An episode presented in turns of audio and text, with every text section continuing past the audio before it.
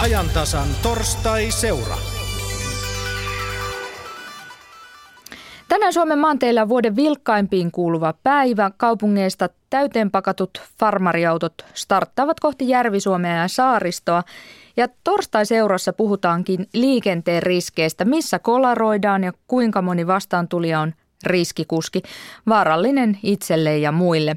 Hetken kuluttua lähdemme Turkuun, mutta aloitetaan täältä Pasilasta, jossa vieraana on Pohjoismaiden ainoa liikennelääketieteen professori Timo Tervo. Tervetuloa.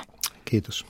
Ylinopeus ja humalassa ajaminen tulevat tietysti ensimmäisenä mieleen, kun puhutaan riskeistä liikenteessä, mutta on myös paljon niitä kuskeja, joiden ei pitäisi olla autoratissa lainkaan, vaikka alkoholia ei ole veressä tippaakaan ja ajonopeuskin on alle nopeusrajoituksen?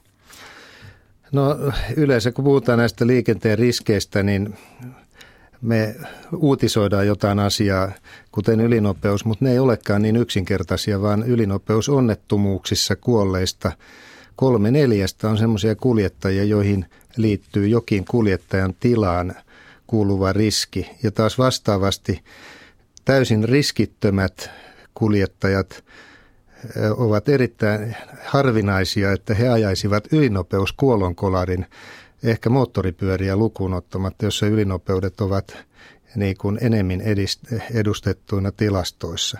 Että su, suurin riski oikeastaan kuolonkolareissa on se, että kuljettajan tila tavalla tai toisella ei ole normaalia. Siihen liittyy sairaudet, päihteet, joista alkoholi on yksi, mutta myös lääkepäihteet ja varsinaiset huumausaineet, väsymys, joka sekin voi johtua monista eri sairauksista ja esimerkiksi juuri näiden lääkkeiden tai unilääkkeiden käytöstä.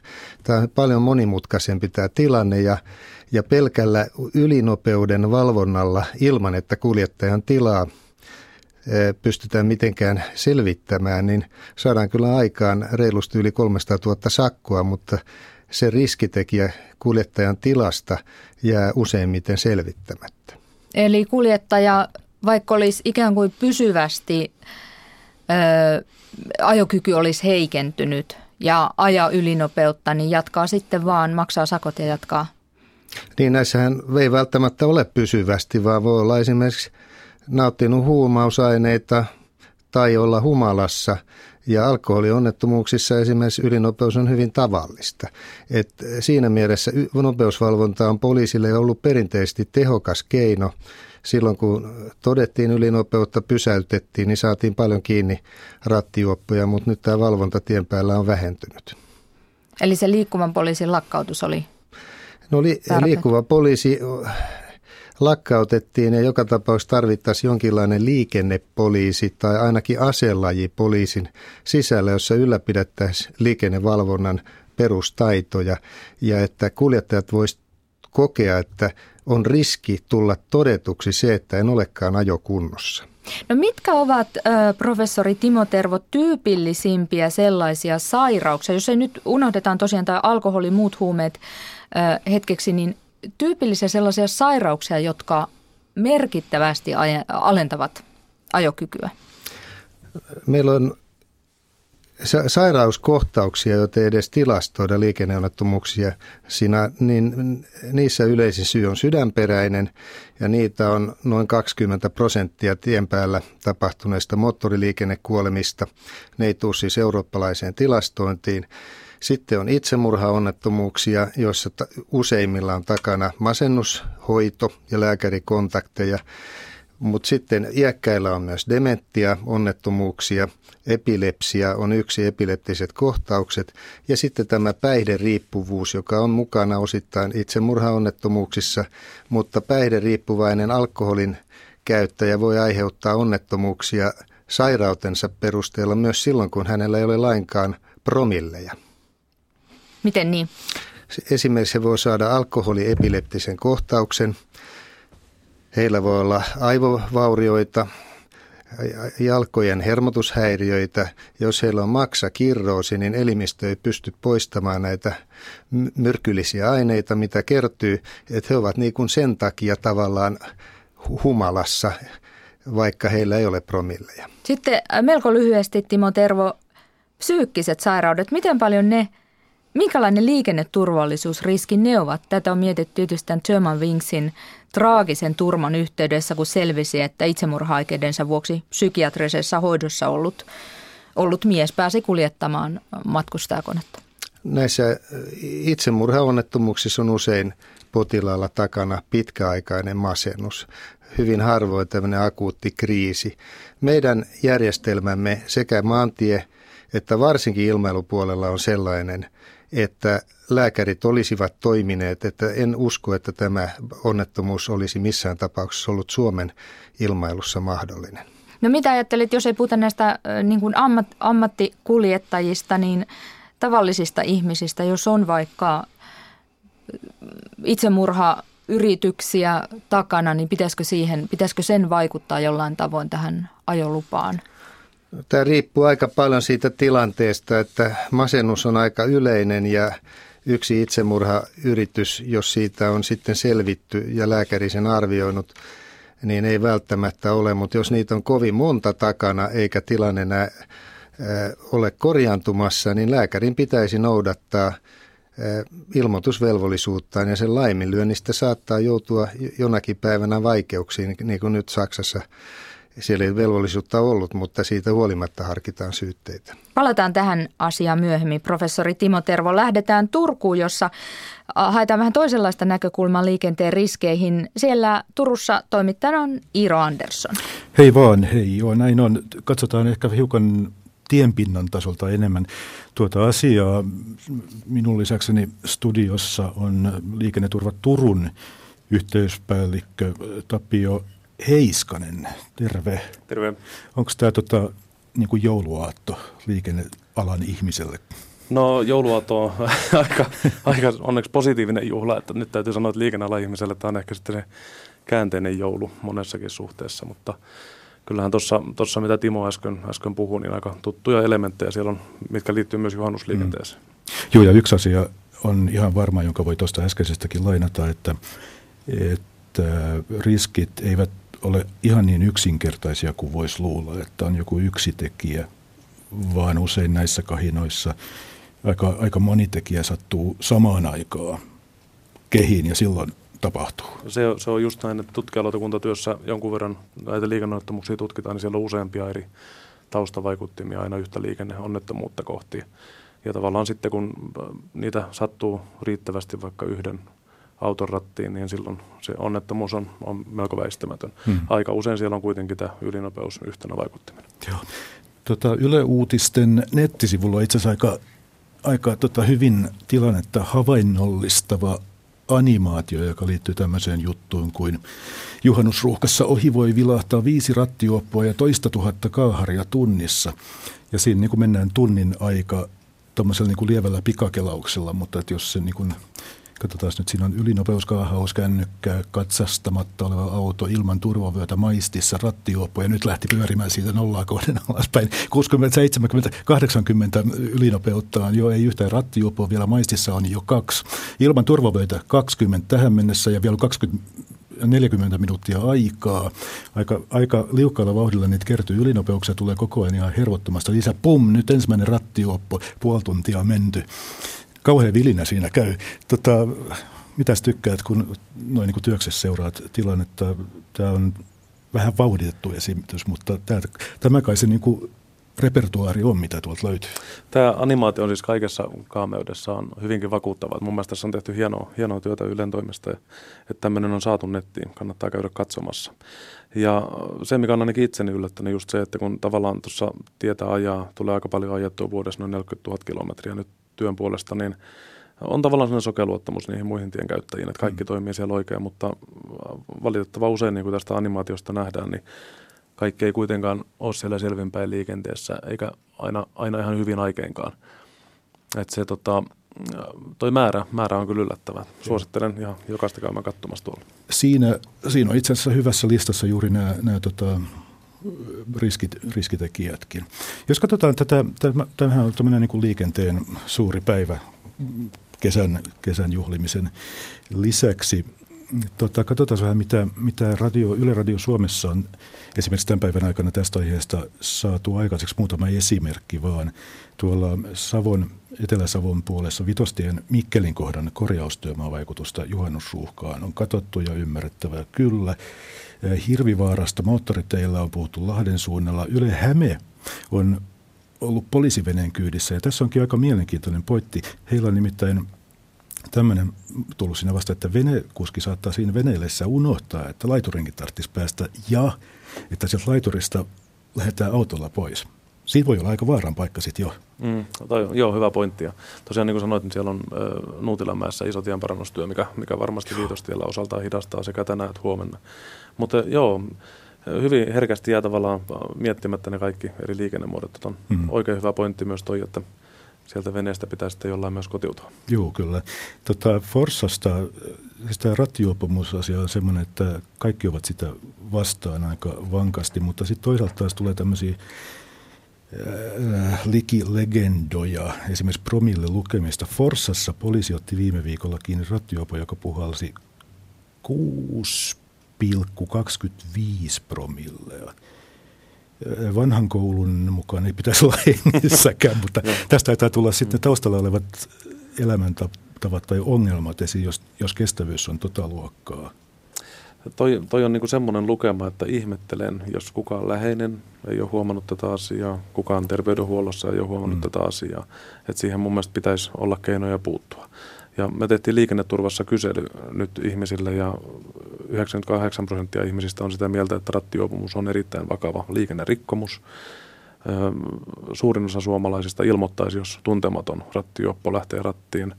60 prosenttia suomalaisista ilmoittaisi, jos lä- lähiomainen lähtisi rattiin humalassa. Ja yksi, mikä on mun mielestä aika, oli yllättävän suurikin lukema, niin 22 prosenttia suomalaisista on myös ilmoittanut poliisille epäilystä rattijuopumuksesta. Että se on ihan oikea suunta ja mm.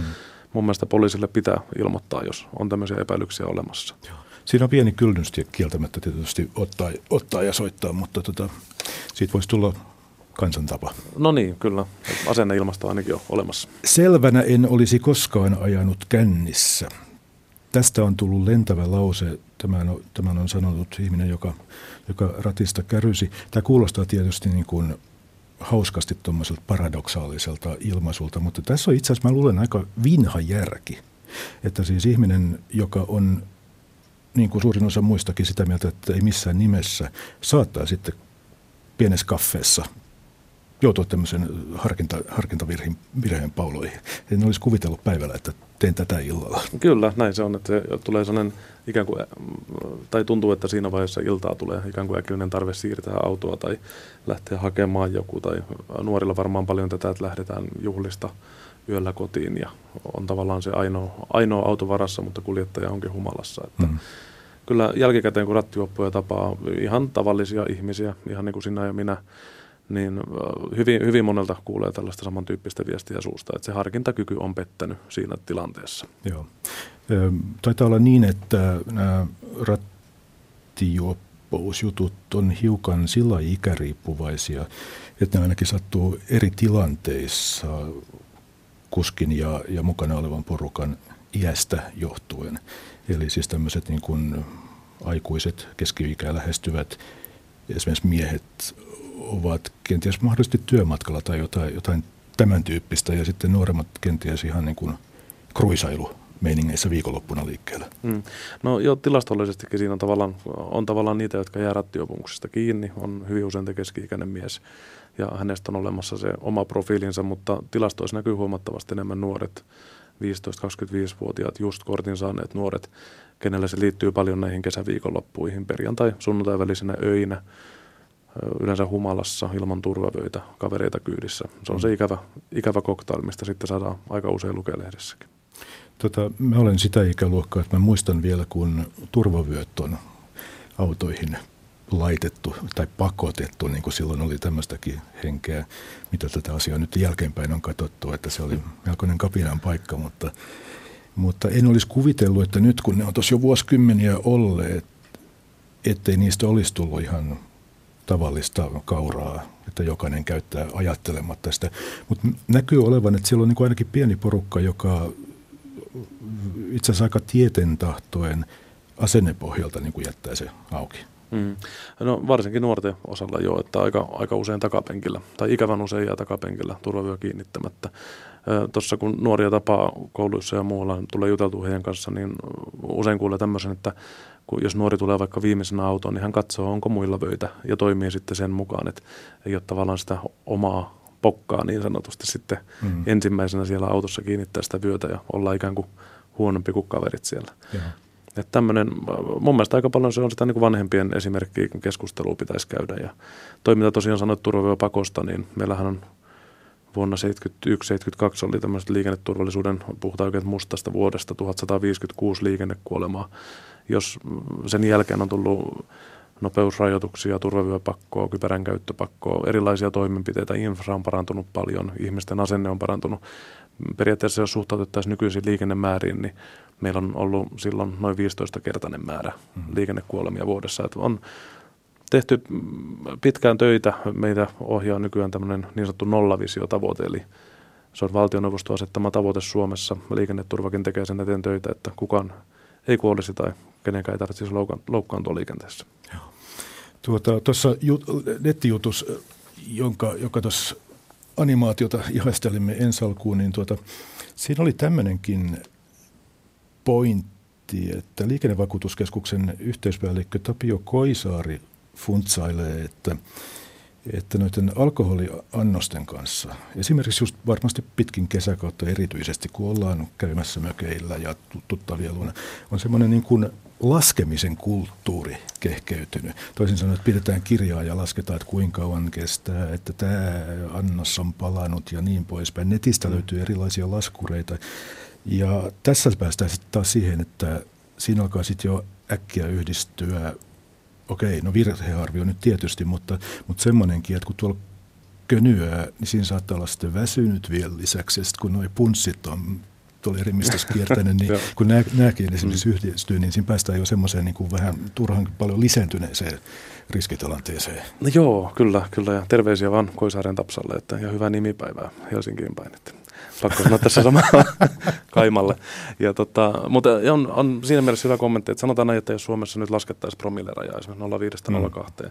niin on ihan selvä asia, että tämmöinen laskeminen varmaan jäisi yhä enemmän pois ja yhä suurempi osa ihmisistä olisi sitten täysin selvinpäin liikenteessä, että ei, ei lähettäisi ottamaan sitä kuuluisaa yhtä tai kahta annosta alkoholia sitten sen illallisen yhteydessä. Joo.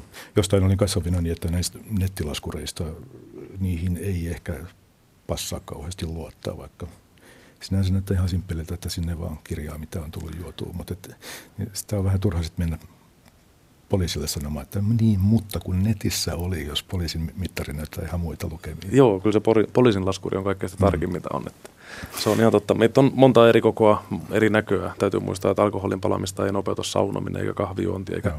mitkään muutkaan juhannustajat. Että varsinkin paluuliikennettä ajatellen, niin täytyy, täytyy olla aivan varma, että on ajokunnossa ennen kuin sunnuntaina lähtee sitten taas rattiin onnettomuuksiin ei haluta varautua. No se on tietysti niin kuin ihan hyväkin elämänä sen, että ei ajattele aina, että kaikki menee niin kuin pieleen. Esimerkiksi kun lähtee lentomatkalle, niin on jo alusta saakka sitä mieltä, että kohta tämä putoaa. Mutta kyllä joku varautuminen tietysti voisi olla ihan paikallaankin. No joo, kyllä se siis ennakoiva ajattelutapa kaiken kaikkiaan liikenteessä, niin se on mun mielestä kaiken A ja O. Tavallaan nyt tässä kun puhutaan tosiaan, että juhannusruuhkat on alkaneet ja hmm. muuta, että tässäkin voi suorittaa semmoista ennakointia, että unohtaa tavallaan ne sisäiset ja ulkoiset aikataulupaineet jo ja lähtee ikään kuin levänneenä sinne rattiin. Jos me jotain 10 kilometrin matka 100 tai 80, niin erotus perille saapumisajassa on puolitoista minuuttia. Että kannattaako siinä matkalla lähteä risk, ottaa riskejä esimerkiksi ohittelemalla tai muuta. Että sitä ennakoivaa mm. ajattelutapaa voi mun mielestä soveltaa liikenteeseen niin monella tavalla. Kyllä, kyllä. Sanopas, onko tullut uusia riskitekijöitä tai niiden ilmaantumisia. Kännykkä on tietysti semmoinen viimeaikaisin mm-hmm. maailmaa mullistanut uudistus, joka on näkynyt sitten siinäkin, että, että puhelimet totta kai on käytössä autossa, nimenomaan kun mobiilipuhelimista puhutaan. Se on yksi. No joo, matkapuhelimet, varsinkin nämä kosketusnäytölliset puhelimet nykyään. Et moni on sanonut, että ennen vanhaa pystyy tavallaan vaikka valitsemaan kotinumeron tai puolison numeron näppäilemällä vielä ne numerot, mutta nykyään ö, kosketusnäyttöpuhelimien aikana se katse on pakko irrottaa, hmm. irrottaa tota siitä tiestä. Ja meidän tutkimusten mukaan esimerkiksi tekstiviestiä lähetellessä katse on viisi sekuntia kerrallaan pois tiestä ja jos ajatellaan, että 80 kilometriä tunnissa auto kulkee 22 metriä sekunnissa, niin sehän kulkee sitten jo 100 metrin matkan siinä. Joo, kyllä, kyllä. Sitten tämmöinen, josta aina silloin tällöin kuulee, en tiedä kuinka yleistä ja kuinka noin niin kuin vakavasti otettavaa se on, mutta nämä otsikot pistää aina silmään. Ihan tässä pari päivää sitten tässä Turun keskustassakin oli tällainen juttu, että siinä punaisista lähdettiin, lähdettiin kääntymään ja ensimmäinen ei lähtenyt riittävän rivakasti, niin hänelle soitettiin torveja. Hän vastineeksi näytti vähän niin kuin keskisormea, mistä seurasi se, että takana oleva autoilija kiilasi sen edellä olevan siihen jalkakäytävän reunaan veti patan niin, että soi. Kyllä, Tämä tieraivo, onko se niin kuin ihan semmoinen olemassa oleva asia? Äh, no joo, sehän on niin sosiologiasta tuttu lause, että niin ajat kuin elät, mutta et, en tiedä, onko tieraivo lisääntynyt. Meillä on parhaillaan menossa kyselytutkimus siitä, siitä ihmisille, jonka tuloksia saadaan varmaan pian tämmöisiä niin koettuja asioita mm. liikenteessä, mutta kyllä tämmöisiä valitettava usein kuulee ja tässäkin tilanteessa tuntuu, että se on ikään kuin lähtenyt kumuloitumaan se tilanne sitten sinällään pienistä asioista, mutta ehkä väärässä paikassa väärään aikaan, ehkä kotona ollut vähän sanomista ja muuta, niin lopputulos on sitten tämmöistä. Selvä. Tämmöisillä eväillä tähän, tähänkin saakka. Nyt on päästy siirtyä takaisin tuonne Annon ja, ja Timo Tervon pariin. Jatketaan Pasilasta ja palataan sitten vielä ennen lähetyksen loppua Turkuun. Liikennelääketieteen professori Timo Tervo siis täällä ajantasan studiossa. Tuossa Turussa puhuttiin alkoholista ja siitä viinaannosten laskemisesta, mutta sinä olet sitä mieltä, että pitäisi näistä muistakin elimistöön vaikuttavista aineista puhua yhtä pontevasti? No, mun mielestä pitäisi puhua lähinnä tähdätä siihen, että jollain toimenpiteellä on todellinen vaikuttavuus eikä siihen, että saadaan äh, rangaistavuutta lisättyä. Ja nyt tämä tilastot näyttää, että 0,2-0,5 promillen äh, välinen sillä alueella on yhdestä kahteen prosenttia kuolonkolareista, että se on aika pieni määrä, eikä se tietenkään tee sitä minun mielestäni sallittavaksi. Mutta jos me ruvetaan siitä, sitä promillerajaa alentamaan, niin se tuntuu minusta lääkärinä tavattoman omituiselta, jos me emme samanaikaisesti kiinnitä huomiota muihin ihmisen suorituskykyä, ajokykyä heikentäviin aineisiin, ja ne on lääkeaineet. Meillä useat sadat tuhannet kuljettajat käyttää psyykelääkkeitä ja kun tuosta puhuttiin tuosta korkeasta promillesta, niin tässä tutkijalautakuntatyössä, jossa on 12 vuotta ollut, niin on tullut esille useita tapauksia, joissa esimerkiksi opiaattipitoiset lääkeaineet on, on ollut sellainen annos, että minä kuolisin heti ja me kaikki, jotka tässä ohjelmassa ollaan mukana hengityspysähdykseen. Ja, ja tässä vaan luotetaan jotenkin lääkärin kaikki voipaan osaamiseen, että se muka pystyy arvioimaan, että tämä on nyt niin tottunut tähän tähän lääkeaineeseen, niin kai tämä sitten kuuden promillenkin mies oli tottunut. Ja ilman muuta hän on ollut jo kauan aikaa alkoholiriippuvainen ja hänestä olisi sen takia pitänyt tehdä ilmoitus poliisille jo mahdollisesti vuosia sitten. Ja että tämä alkoholihan sinänsä itse tappaa 10 kertaa tai 12 kertaa enemmän kuin liikenne pelkästään siitä, että ihmiset juo sitä ja, ja sen kustannukset on miljardi euroa per vuosi. Että kyllä meillä siinä alkoholipolitiikassa olisi paljon tehtävää. Sinä Timo Tervo, siis lääkäri itse, niin olet sitä mieltä, että, että lääkärit ovat osasyyllisiä siihen, että liikenteessä on yhä paljon vaarallisia kuskeja no, monista eri syistä. Joo, tämä ainakin tulee esille näissä kuolonkolariaineistossa, että ilmoitusvelvollisuutta olisi pitänyt noudattaa tai lääkärin ajokielto olisi pitänyt antaa. Toki niitäkin, että näitä ei ole noudatettu, mutta ainakin olisi pitänyt noudattaa lakia, eli asetusta ja sitä täydentävää sosiaali- ja terveysministeriön ohjetta. Että tässä on kyllä koulutuksen paikka ja pahimmillaan myös sanktioiden paikka. No miss, missä tilanteessa, milloin lääkärit tänä päivänä ylipäätään tutkivat potilaan ajokyvyn? No, yleensä silloin, kun tehdään määräaikaisia ajokorttitodistuksia ja ikävä kyllä näyttää siltä, että potilaat saattaa kiertää lääkäriltä toiselle ja toimittaa sitten sen todistuksen joka on heille suotuinen ja monet jättää tutkimuksen kesken, eikä eivätkä lähetä sitä negatiivista lausuntoa, mikä on väärä menettely. Näin poliisi saa sen ainoan, joka on myönteinen ja, ja tästä on yksi oikeusjuttukin käynnissä. Ja pitäisi varmaan olla niin, että myös niiden tällaisten tarkistusten välillä, niin jos lääkäri huomaa, että nyt on sellaista ongelmaa, joka vaikuttaa ajokykyyn, niin se tieto menisi viranomaisille – Joo, kyllä se pitää, siis semmoinen lääkärin ajokielto, jos joka tehdään silloin, kun tilanne ei ole pysyvä, että potilas voi vielä toipua, niin se ei mene viranomaiselle, mutta pysyvästä ajokyvyn alenemisesta pitää tehdä ilmoitus. Ja palaan vielä tuohon hu- huumepuoleen, niin on, viime aikoina on Suomessa todettu, että hyvin merkittävä osa huumausainekäytöstä lainausmerkeissä niin on tehdään lääkärien kirjoittamilla resepteillä. Tota niin, olet varmaan itsekin ollut monta kertaa tilanteessa, että olet, olet tuota todennut, että vaikka ehkä vanhemmalle ihmiselle, joka on 60 vuotta ajanut autoa ja pitää itseään taitavana kuskina, niin olet todennut, että tästä eteenpäin sitten julkisilla bussilla tai taksilla, niin minkälaisia raivonpurkauksia siitä on syntynyt?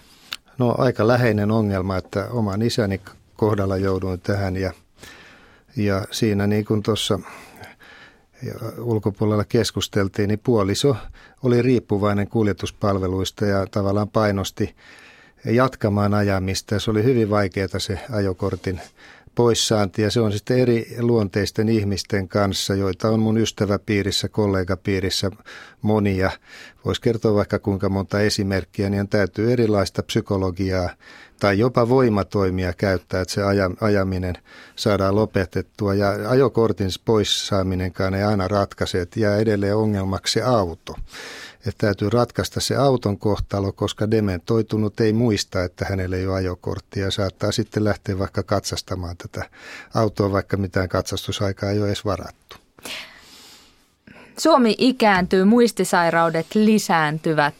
Mainitsit dementian. Minkälainen ongelma tämä on nyt ja minkälainen ongelma se on tulevaisuudessa, jos tämä, esimerkiksi tämä lääkäreiden ilmoitusvelvollisuus ei, ei niin tehostu? No kyllähän se on todella iso ongelma, kun väestö vanhenee ja jos vielä nämä 60-lukulaiset, jotka on käyttänyt paljon alkoholia, niin niissä dementia on enempi.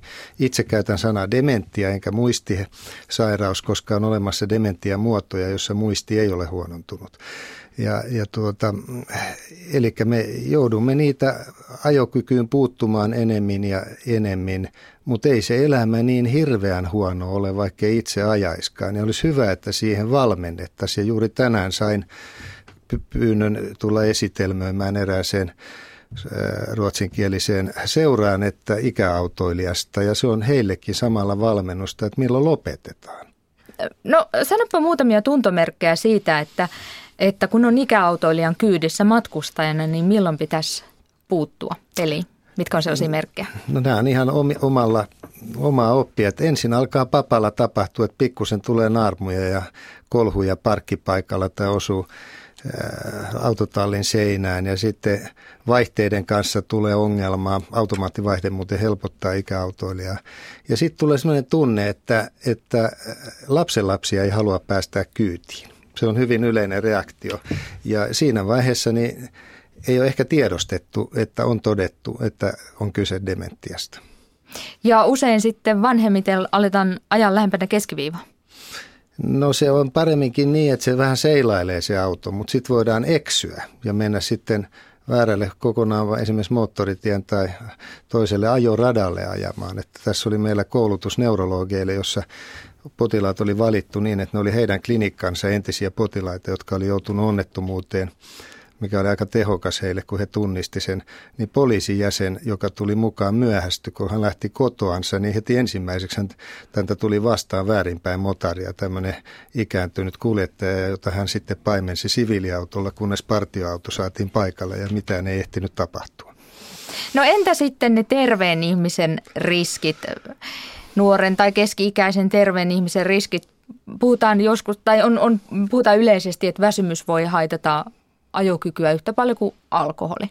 Onko se totta? On se totta ja varsinkin jos ottaa unilääkkeen eh, aamuyöstä ja sitten krapula väsymys on paha ja lääkeaineen väsymys, ne on riskejä. Tässä puhuttiin ylinopeudesta, niin se on sama eh, niin kuin alkoholissa, että Erityisesti ne isot ylinopeudet on vaarallisia, jotka poikkeaa liikennevirran nopeudesta paljon ja, ja sitten ajetaan semmoisilla tieosuuksilla, jossa on esteitä. Moottoritiellähän ajetaan kovaa, mutta siellä ei voi nopeus niin kuin pudota nollaan helposti, kun siellä ei ole puita eikä vastaan tulevaa liikennettä. Mutta sitten kun osutaan puihin, niin ei tarvita kovin suurta nopeutta, kun henki lähtee. Ö, Sano vielä professori Timo Tervo, että miten tämä miten tämän lääkäreiden ilmoitusvelvollisuuden tai sen, että se tieto kulkisi ja ne riskikuskit saataisiin nopeasti pois ratin äärestä, niin miten se saisi toimivaksi? No meillä on siinä oikeastaan käytössä jo se keino, että me on lisätty koulutusta myös hyksin sisällä, mutta sitten meidän täytyy ottaa vähitellen käyttöön myös sanktiot. että et jos on ilmiselvästi toimittu väärin, niin siitä jonkinlainen ojennus täytyy järjestää lääkäreistä. Meidän pitäisi saada ainakin sähköisesti jotenkin poliisin tietoon vähintään ryhmä kakkosen kuljettajan, siis raskaiden ajoneuvojen, heidän lääkärin ajokieltonsakin niin, että poliisi pystyisi sitä valvomaan. Että nyt jos lääkäri on kieltänyt ja pussikuski kuitenkin ajaa, niin ei poliisi pysty sitä mitenkään estämään ja se ei tule mihinkään tietoon. Tätä keskustelua on kuunneltu siellä Turussa. Siirrytään vielä muutamaksi minuutiksi Turkuun. Tehdään näin. Tapio Heiskanen, sä kun olet liikenneturvassa, niin tota, joudut tietysti aika krouvienkin yksityiskohtien kanssa tekemisiin, aina kun onnettomuuksia tulee ja noin poispäin. Ja nämä riskit ja, ja probleemat on sulle tietysti niin kuin sitä jokapäiväistä työtä. Tuleeko sulle mieleen semmoista ajatusta, koska ei, ei tästä tule mitään, että odotetaan vaan, että robottiautot vallattaa koko maan? No, no, nyt on vielä sen verran lyhyt työura liikenneturvassa takana, että ei onneksi ainakaan vielä tullut, mutta lupaan lopettaa sinä päivänä, kun semmoinen olo tulee. Mm-hmm. Mutta ei, totta puheen siis liikenneturvallisuustyötä on tehty, tehty nyt sitten tosiaan sieltä 70-luvun alusta alkaen niin kuin oikein isolla teholla ja sille on edelleen, edelleen tarvetta ja se on kehittynyt paljon niistä Joo. ajoista.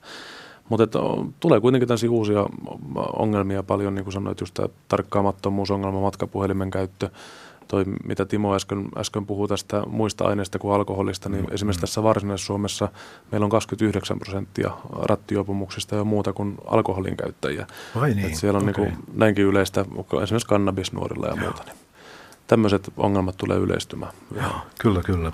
No tässä tuota katselin vaan, että mm, liikenneviraston Helsingin tieliikennekeskuksesta liikennepäivystäjä Petra Latvasolo kysyttäessä oli sanonut, että asia voi funderata toisinkin päin, esimerkiksi niin, että kannattaako ollenkaan lähteä säätämään tuonne niin kuin täällä lounaisessa Suomessa se tarkoittaisi varmaankin lossirantaa ja tämän tyyppisiä, että niin kuin kiire pois, turhat ohi, tai ohitukset ovat useimmiten turhia ja, ja sitten se aikataulu kannattaa ehkä miettiä ihan niin kuin laatikon ulkopuolelta uudestaan. Joo, tuossa oli ihan, ihan, mun mielestä ohittaminen on täysin turhaa nyt juhannusliikenteessä. Siellä perillä se saunan lämmitys, jos se viivästyy vartin verran, niin se ei tosiaan ole sen arvosta, että lähdetään ottaa turhia riskejä tuolla liikenteessä. Muita semmoisia hyviä teesejä, mun mielestä turvavyöt kiinni kaikilla autossa, siellä on tavaraa kyydissä, sidotaan se kunnolla. Rengaspaineet voisi olla hyvä tarkistaa ennen kuin lähdetään pitkällä ajorupeamalle.